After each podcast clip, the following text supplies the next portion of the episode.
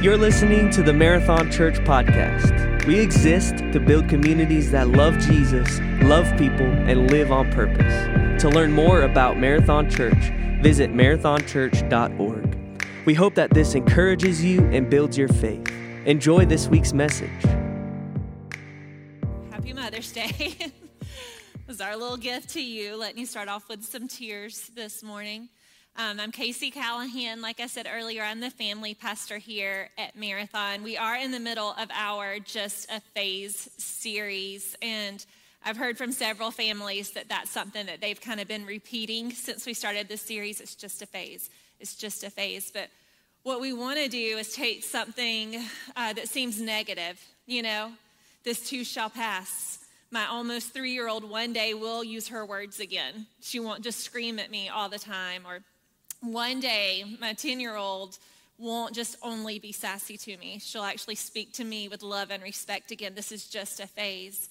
But we've learned, and Chase, my husband, and I have worked together on this, that really every stage of life is an opportunity for us to speak God and for us to lead people to God. So, what if instead of getting so frustrated with the three year old tantrums, what if we use this opportunity, this small window of time that we'll never have again, to show God to our three year old? So, we have uh, these vases on the table with all these small pieces of paper in them, and basically, this represents time, each small piece of paper, starting with the green here. That's a newborn baby. You guys started with 936 weeks until they turn 18.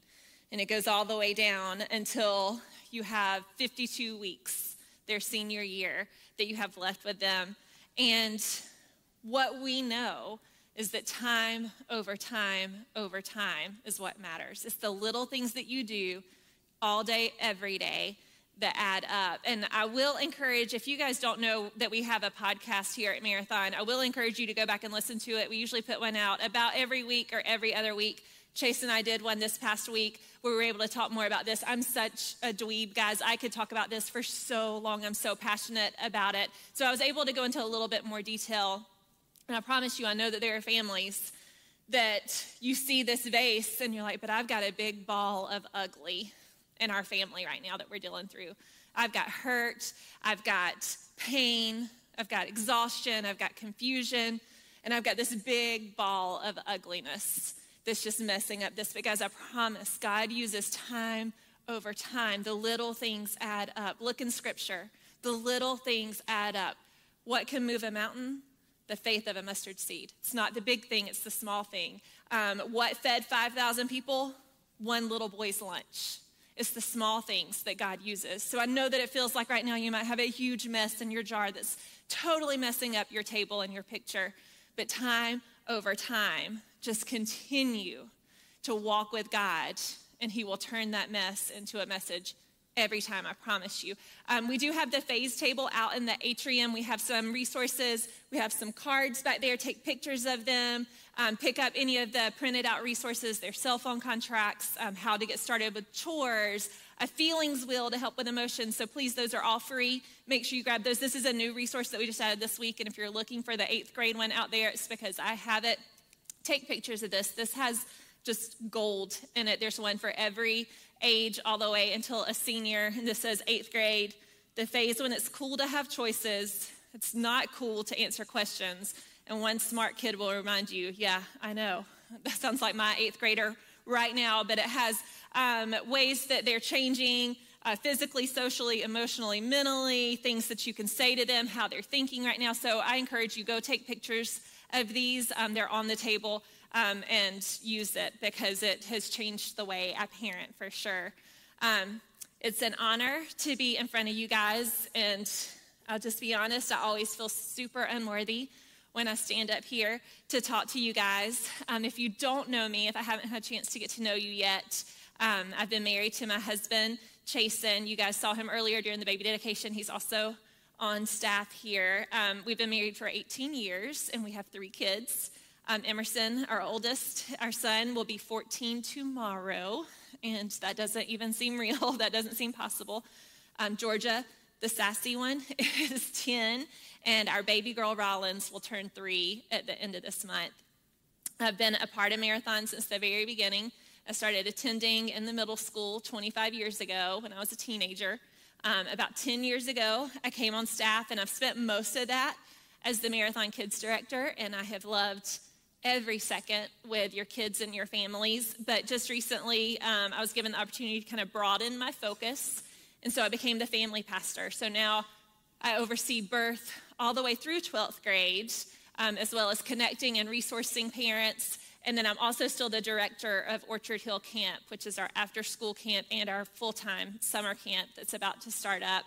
Um, could not do any of that, not even one single part of that, if I didn't have an amazing team. So I want to just take a short second and give a shout out to Jared Owensby, who is our Powdersville campus youth pastor.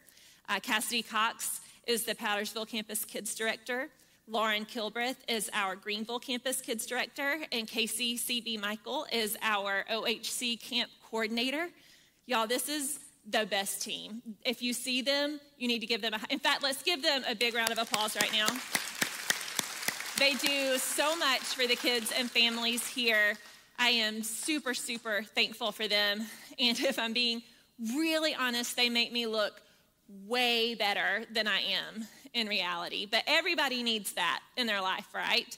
We all need that team. And if you think about the rich and the famous, they literally hire people to go before them and around them and to make them look perfect. And you have paparazzi that are hanging around and they're waiting for the shot of what? Imperfection. That moment when they're not perfect anymore. But most of us don't have that team. In fact, I don't think any of us have a team that serves us 24 7 and their only mission is to make us look perfect. So, why do we still try? Why do we beat ourselves up when we fall short? Even though we can't ever reach the bar that we've set for ourselves, we continue to try and we continue to beat ourselves up. And somehow, somewhere, we bought into this lie that we can be superheroes. And today is a Mother's Day message, so I am talking to moms in this room, but I'm also talking to dads. And I'm talking to grandparents, and I'm talking to every man and every woman and every child because every single one of us thinks that we have to be perfect. And when it's not perfect, what do we do? We smile right through it. Don't let them see you sweat, right? We are going to fake it till we make it. And I am maybe the most guilty of this. Some of you know that I had to have major back surgery last year, about five months ago. Um, for the past few years, I had really struggled with severe back pain, but most of you guys didn't really know about that until about a year ago.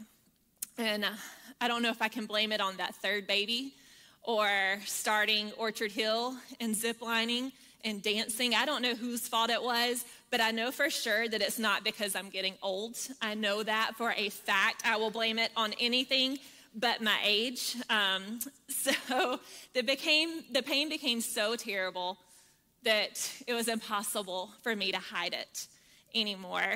Um, I am more of the suffer in silence type. So Chase would get really, really frustrated with me because at church on Sunday or walking around camp, I would high five and I would dance and I would, you know, get on my hands and knees with the kids and hug and fist bump and smile the whole time. And then I would go to my office and I would collapse in tears. And he told me, he said, It's okay. You can be real. Stop faking it.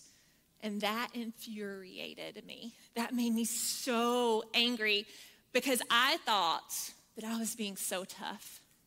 I thought, look how strong I am. Look what I'm able to go out and do even though I'm in pain. But the truth is that I was a huge coward. I was so afraid to show you guys my weakness. I was so afraid for you guys to see me in pain. And I really had to drop a lot of that. I had to let go of some of those weaknesses as I was getting ready for surgery and recovery. And a lot of you saw me over the past year hobbling around, couldn't even hardly stand. Some of you might have even seen me in a wheelchair, um, getting wheeled around. And my kids and my husband and my church family and my family, you guys had to see pain and you had to see weakness. And I had to do something really hard. I had to receive help And then I had to do something that was even harder for me, and that was I had to ask for help. I had to admit to everyone that I wasn't perfect, that I couldn't do it on my own. The surgery actually went great, better than they had even hoped. Um, still healing from it, still getting over some nerve damage. It's just going to take some time. But God healed me through that surgery. I 100% believe that. Do have a scar on my back, pretty gnarly little scar, um, that reminds me of a really, really tough time. But it also reminds me to be thankful that I can stand up here with you guys today, that I can get on my knees with the kids again and give them high fives. Oh, y'all are too sweet to me. I'm so thankful for what was so hard for me a year ago is so easy for me to do now, and I'm so thankful. And after I had my consultation with the surgeon, he told me that I will always need to be careful, and I'll probably always have to ask for help. And one of the biggest things I have to be careful with is repetitive lifting. And so I called Chase when I left the appointment and I told him about that. And he said, Okay, is that something that you were planning on getting into? Or, and I said, What? He said, Competitive lifting. And I said, No, repetitive lifting. But it did also make me realize that my hopes of being a competitive lifter are out the door. So I, who knows what I could be if I could lift weights now. But um, my superhero status was attacked during this time. And I learned that I had to drop the Hercules syndrome. How many of you guys have seen the Hercules movie?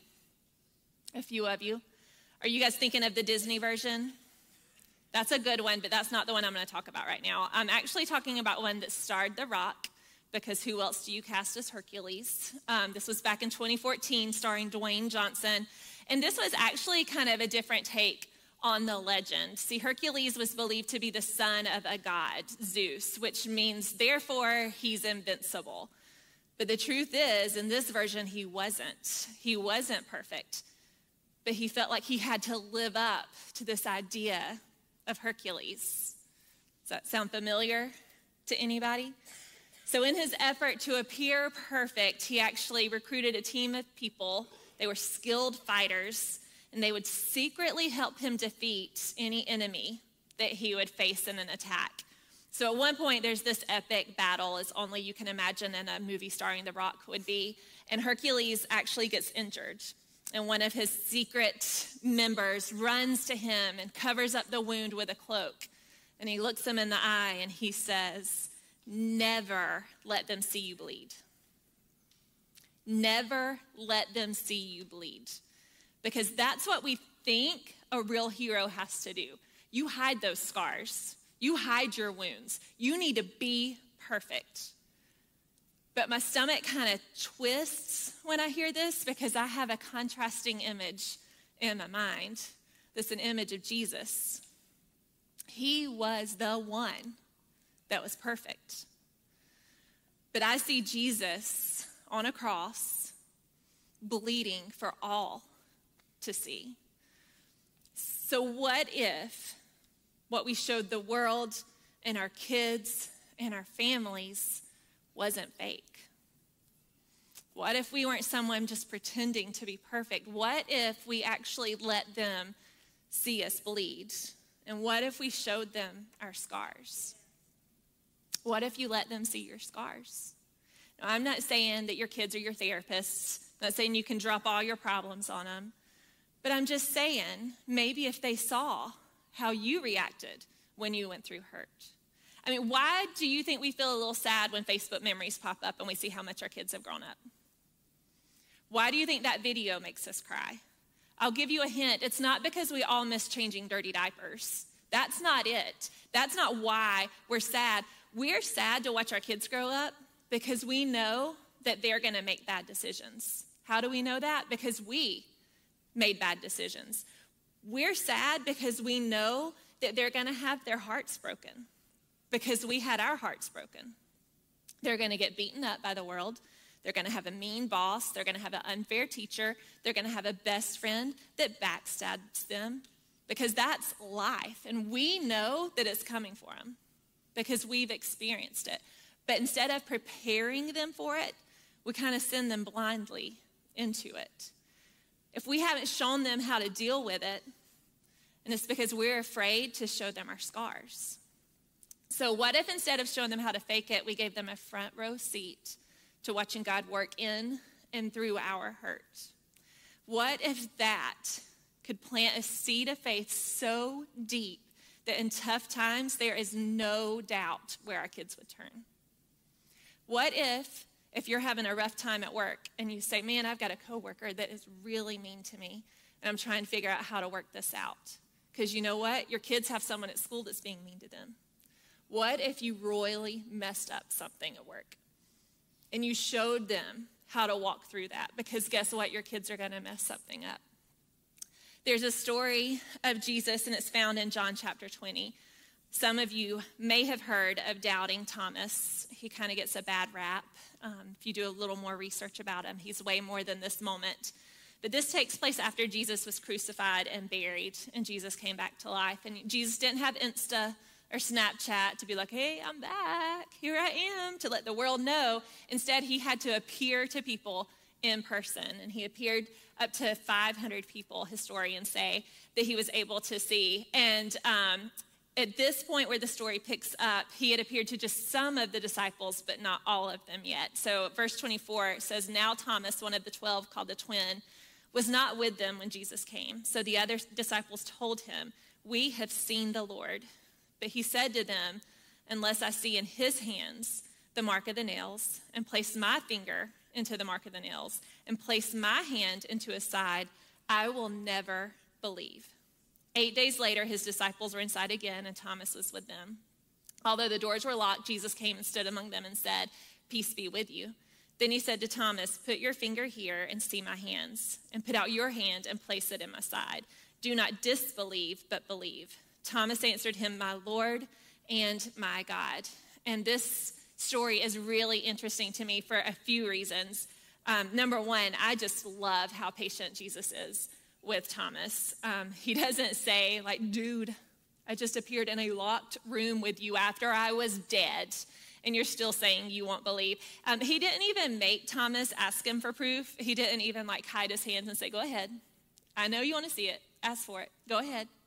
Um, he just appears before him, says, Peace be with you, and holds out his hands.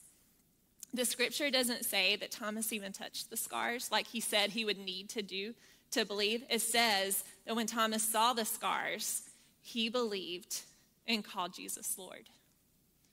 So, what if by showing our scars, we could lead people to believe in Jesus? What if our scars, our hurts, our wounds actually pointed people to Jesus? The Bible tells us that when we die and we go to heaven, we'll have a glorified or resurrected body. And there's not a whole lot of detail in it, but we're supposed to be perfect. Um, in 1 Corinthians, the writer Paul kind of contrasts our earthly body with this resurrected body. And Paul says, the body that is planted does not last forever. The body that is raised from the dead lasts forever. The body um, is planted without honor, but it is raised in glory. It is planted in weakness, but it is raised in power. So I may not know exactly what I'm going to look like with my resurrected body in heaven, but I think I'm going to look pretty good. I mean, it seems like it's going to be a pretty good deal. So y'all don't make fun of me. I tell Chase that if he doesn't recognize me in heaven, that I'm going to be Whitney Houston. Because I plan on starting to sing in heaven and never stopping. And I'm going to sound like Whitney Houston when I get to heaven. I just know it. But the story of Thomas makes me think in a resurrected body, why does Jesus still have his scars? I won't have my scar from my back surgery. Whitney Houston won't have that scar on her back in heaven. You won't have a scar from the time you fell on the playground. But Jesus, who is the ultimate healer, who defeated death, he chose to keep those scars. Could it be because he knew his scars would help Thomas believe? Because you see, Jesus knows our needs before we do. He knows what we need before we even ask for it, before it's even become a need. He had already kept the scars. Jesus knows our needs. He's willing to keep a scarred body to help us believe. There's another instance in the Bible, also found in the New Testament, of Jesus that just shows me how he knows. He knows. Um, some of you have heard me share my thoughts on it before, but the leadership team encouraged me to share it again because we all need reminders every once in a while. I want to tell you the story of Zacchaeus. And a lot of us that grew up in the church learned about Zacchaeus by singing a song about how he was a wee little man. And uh, older generation, I'm so sorry, but we don't sing that song anymore because it's not cool to make fun of how people look. And we figured that out as a church. So we don't sing about how he's a wee little man anymore. But the story is found in Luke chapter 19. It says, Jesus entered Jericho and was passing through. A man named Zacchaeus lived there. He was a chief tax collector and was very rich. Zacchaeus wanted to see who Jesus was, but he was a short man. He could not see Jesus because of the crowd. So he ran ahead and he climbed a sycamore fig tree. He wanted to see Jesus, who was coming that way. Jesus reached the spot where Zacchaeus was. He looked up and said, Zacchaeus, come down at once. I must stay at your house today. So Zacchaeus came down at once and welcomed him gladly. All the people saw this. They began to whisper among themselves. They said, Jesus has gone to be the guest of a sinner. But Zacchaeus stood up. He said, Look, Lord, here and now I give half of what I own to those who are poor. And I have, I have cheated anybody out of anything, I will pay it back. I will pay back four times the amount I took. Jesus said to Zacchaeus, Today salvation has come to your house. You are a member of Abraham's family line. The Son of Man came to look for the lost and save them.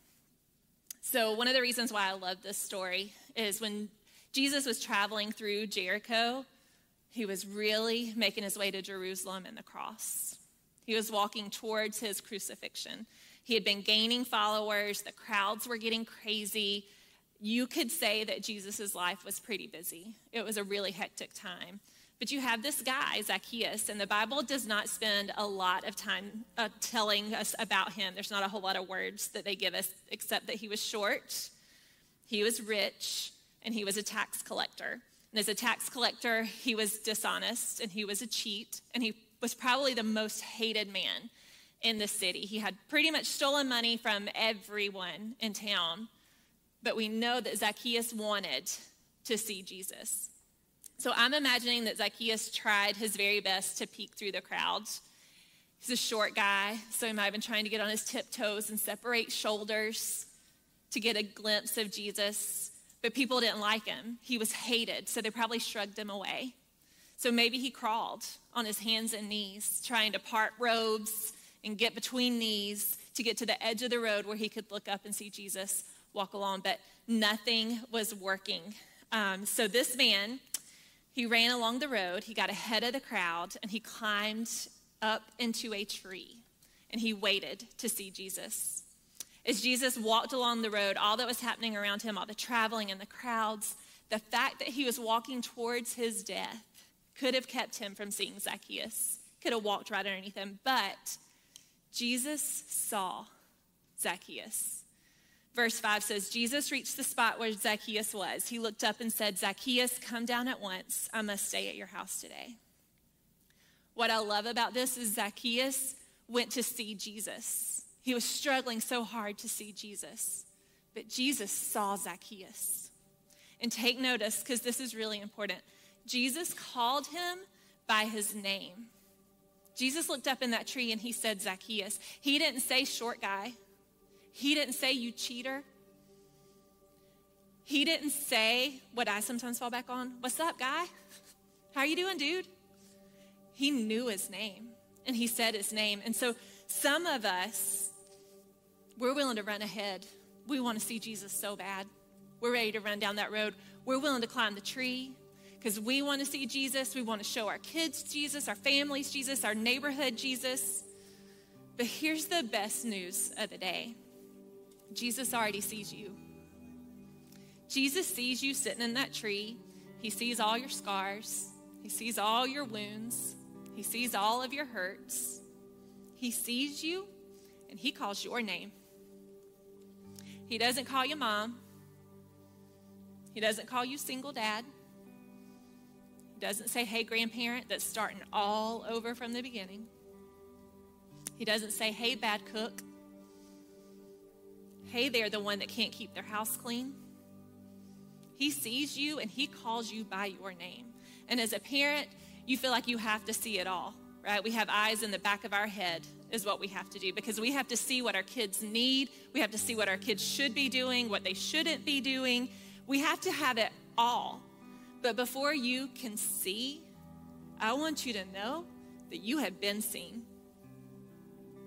Before you can really step into parenting your kids and seeing all those needs, you need to know that Jesus sees you and he is calling your name. And don't forget this last verse where Jesus said to Zacchaeus, Today salvation has come to your house. There's some of us need to remember that we're seen and known, but there's some of us that need to realize that Jesus brings salvation to our house.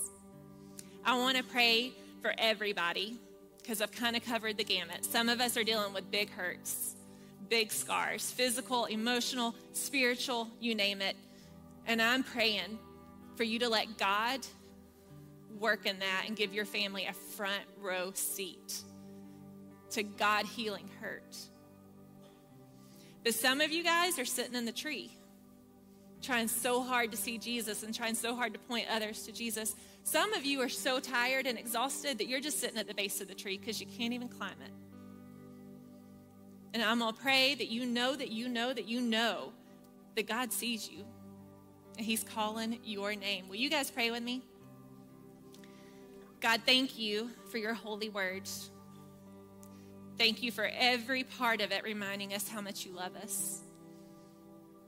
How you sent Jesus for me, for each and every one of us, God.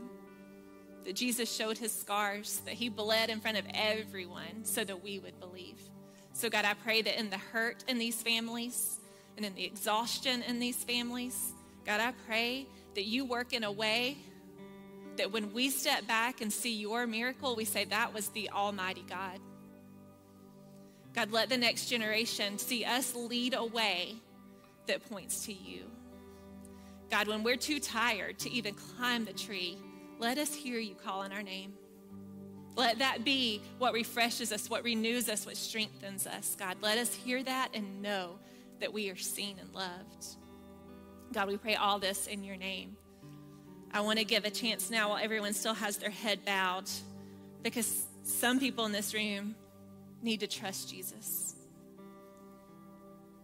Just like Thomas, you need to call him Lord of your life. I read in Luke earlier that the Son of Man came to look for the lost and save them.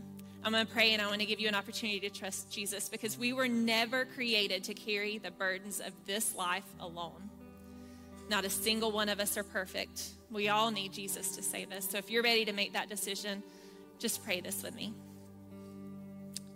Lord, and I call you Lord. I choose today to trust you.